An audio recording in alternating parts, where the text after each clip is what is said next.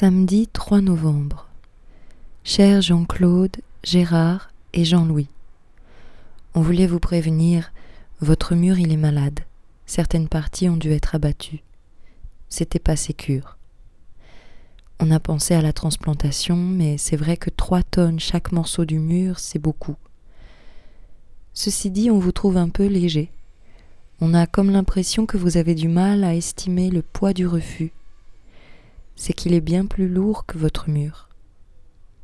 C'est bizarre d'être à ce point à côté de la plaque, de sous-estimer autant. On vous pensait mieux renseigné, mieux entouré. On a pourtant tout fait pour vous aider.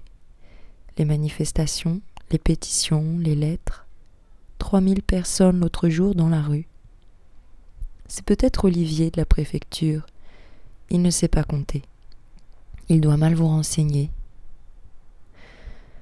on est un peu triste pour vous parce que ça a l'air tout petit le monde dans vos têtes, tout réduit. Bref, on vous sent fatigué, dépassé, on s'inquiète pour vous. D'autant qu'ici sur la place, il se murmure que ça se lézarde dans les autres quartiers. D'ailleurs, on fait une réunion cet après-midi avec les autres quartiers. Vous devriez venir, toute la ville sera là. Un grand conseil municipal. En tout cas, c'est gentil d'avoir remis l'électricité sur la place, on y voit mieux. On a hâte de connaître votre prochaine idée.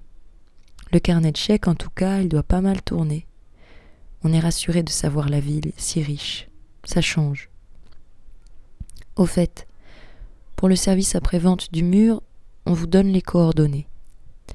Groupe PBM 04 72 81 21 80.